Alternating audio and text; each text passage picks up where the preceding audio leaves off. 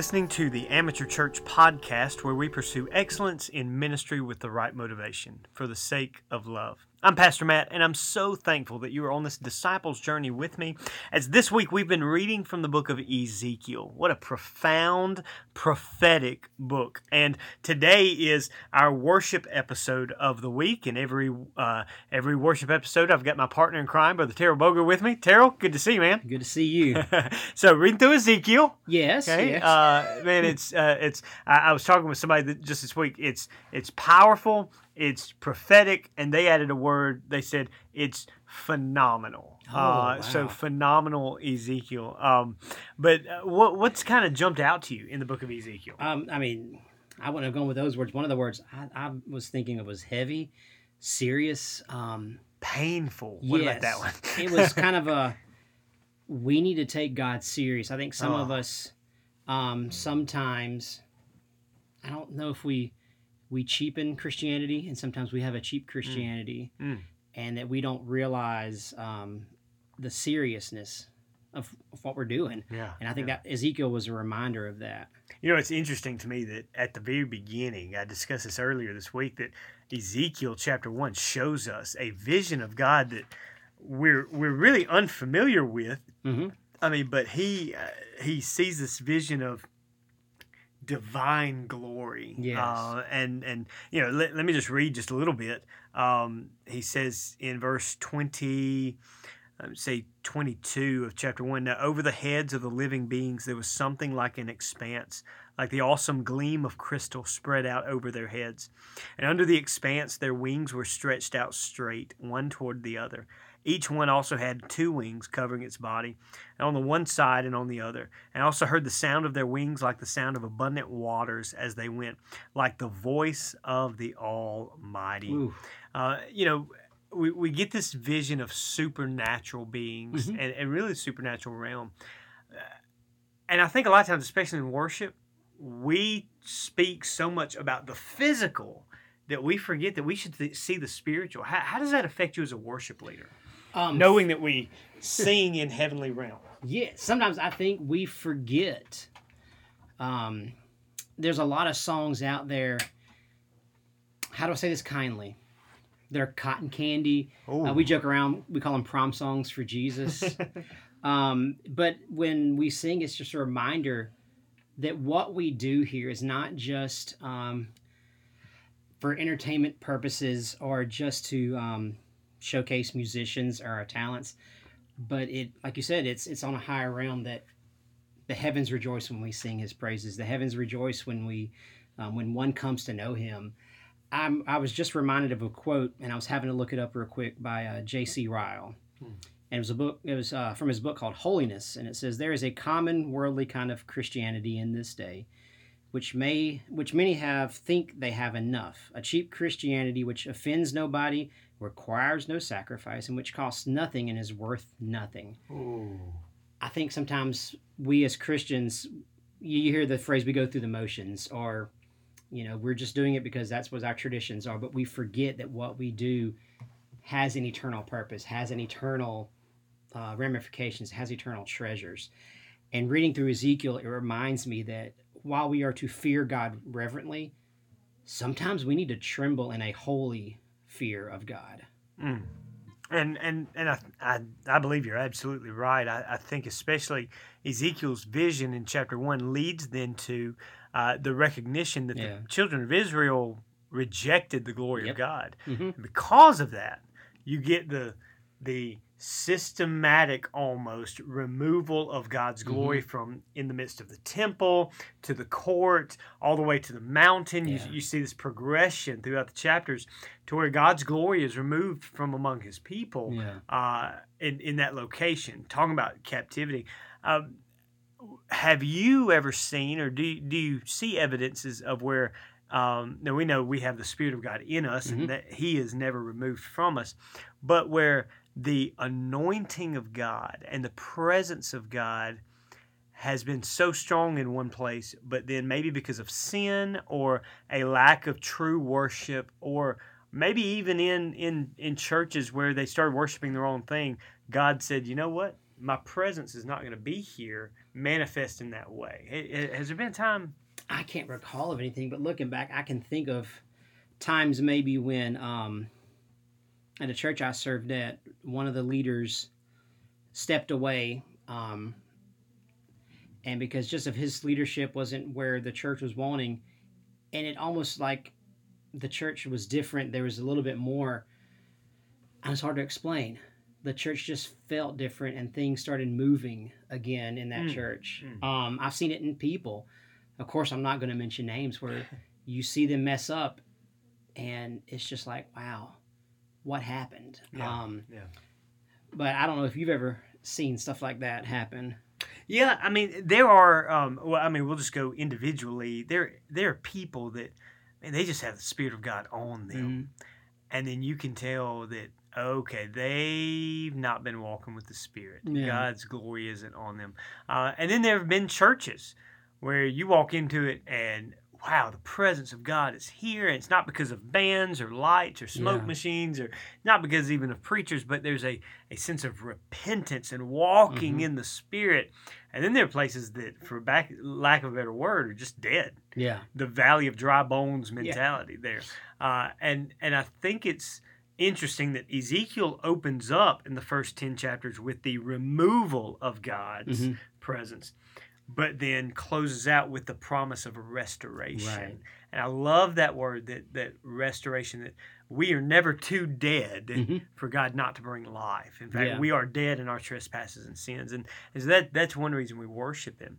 Um, I love the visions that Ezekiel receives, but also love the promise of restoration, like a river of life. Right. And and God does give us these blessings Mm-hmm. that provide for us life. Have, have there been times in your life where you just felt an outpouring of God's blessings on your on you, other than sitting with me right now? Well, that was the first place I was going to go, so um, I have nothing to say now. but that, there are times, and a lot of it um, stemmed with me recognizing, okay, there's something that I'm not doing, or there's something that is hindering me from God. A lot of times, you know, I think I heard you say it on Sunday, D.L. Moody's famous quote of the Word of God keeps us from sin, but sin keeps us from the Word of God. And Mm.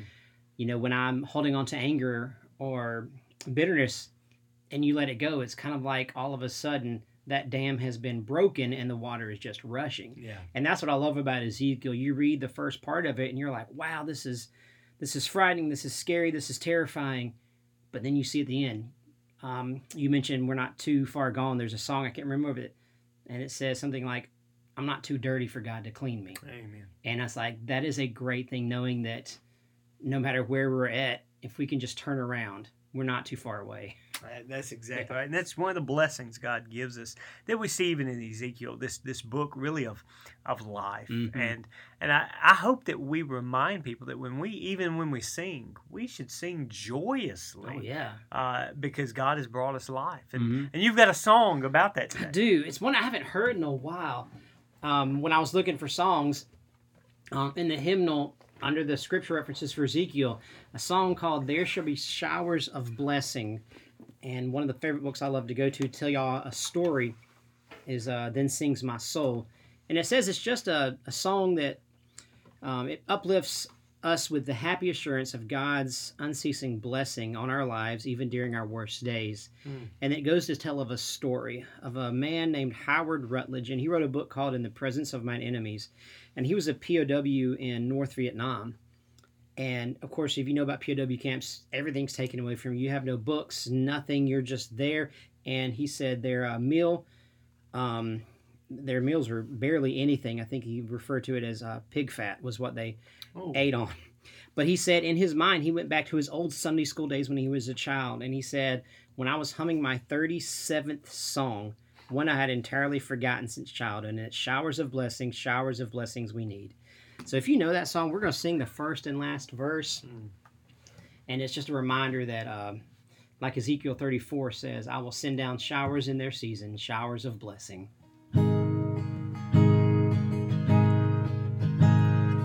There shall be showers of blessing.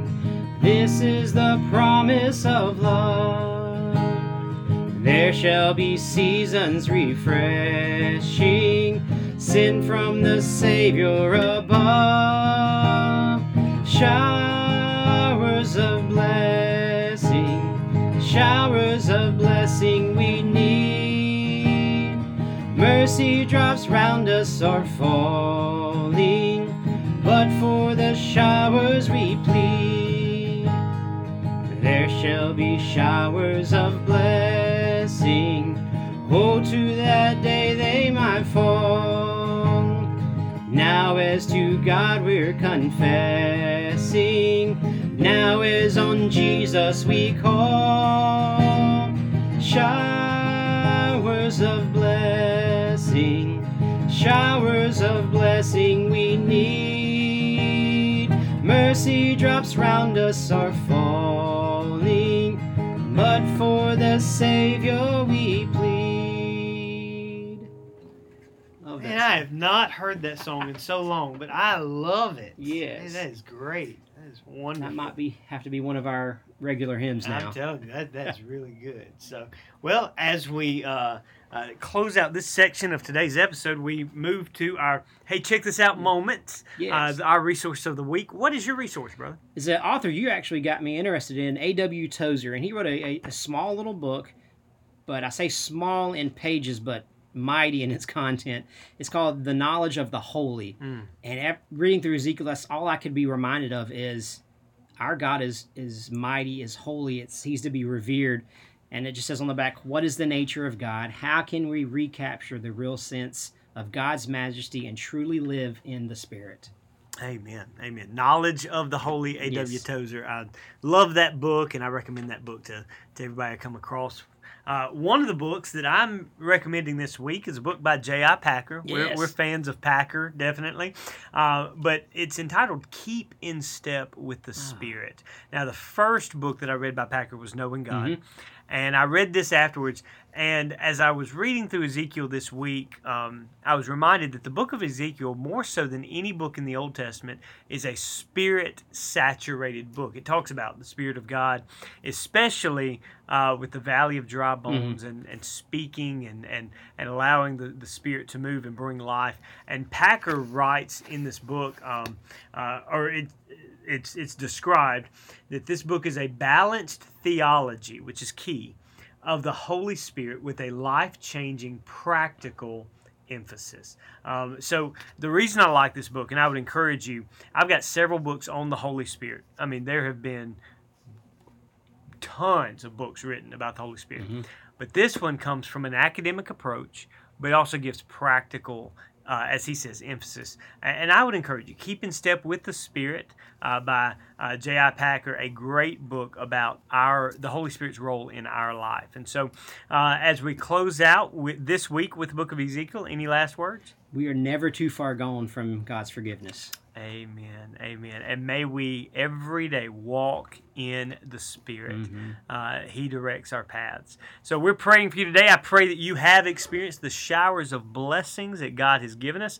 Uh, and if you're maybe even walking through a time of, of, of a maybe a dry desert or and you don't acknowledge what's going on around you that God has allowed uh, that, that maybe you would stop and read the word of God pray and begin to count your blessings uh, name them one, One by by one. one. Hey we love you. We're praying for you. Stakes in the ground